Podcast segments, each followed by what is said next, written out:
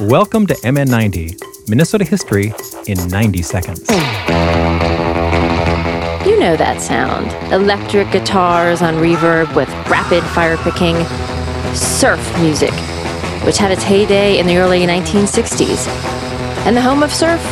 Where else but sunny California?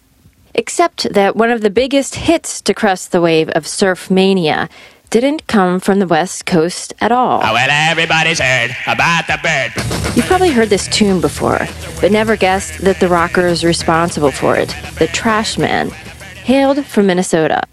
It all came together in 1963 when the Trashmen heard a local band do a version of a doo wop hit. That night, the Trashmen, who had a gig, improvised the song on stage.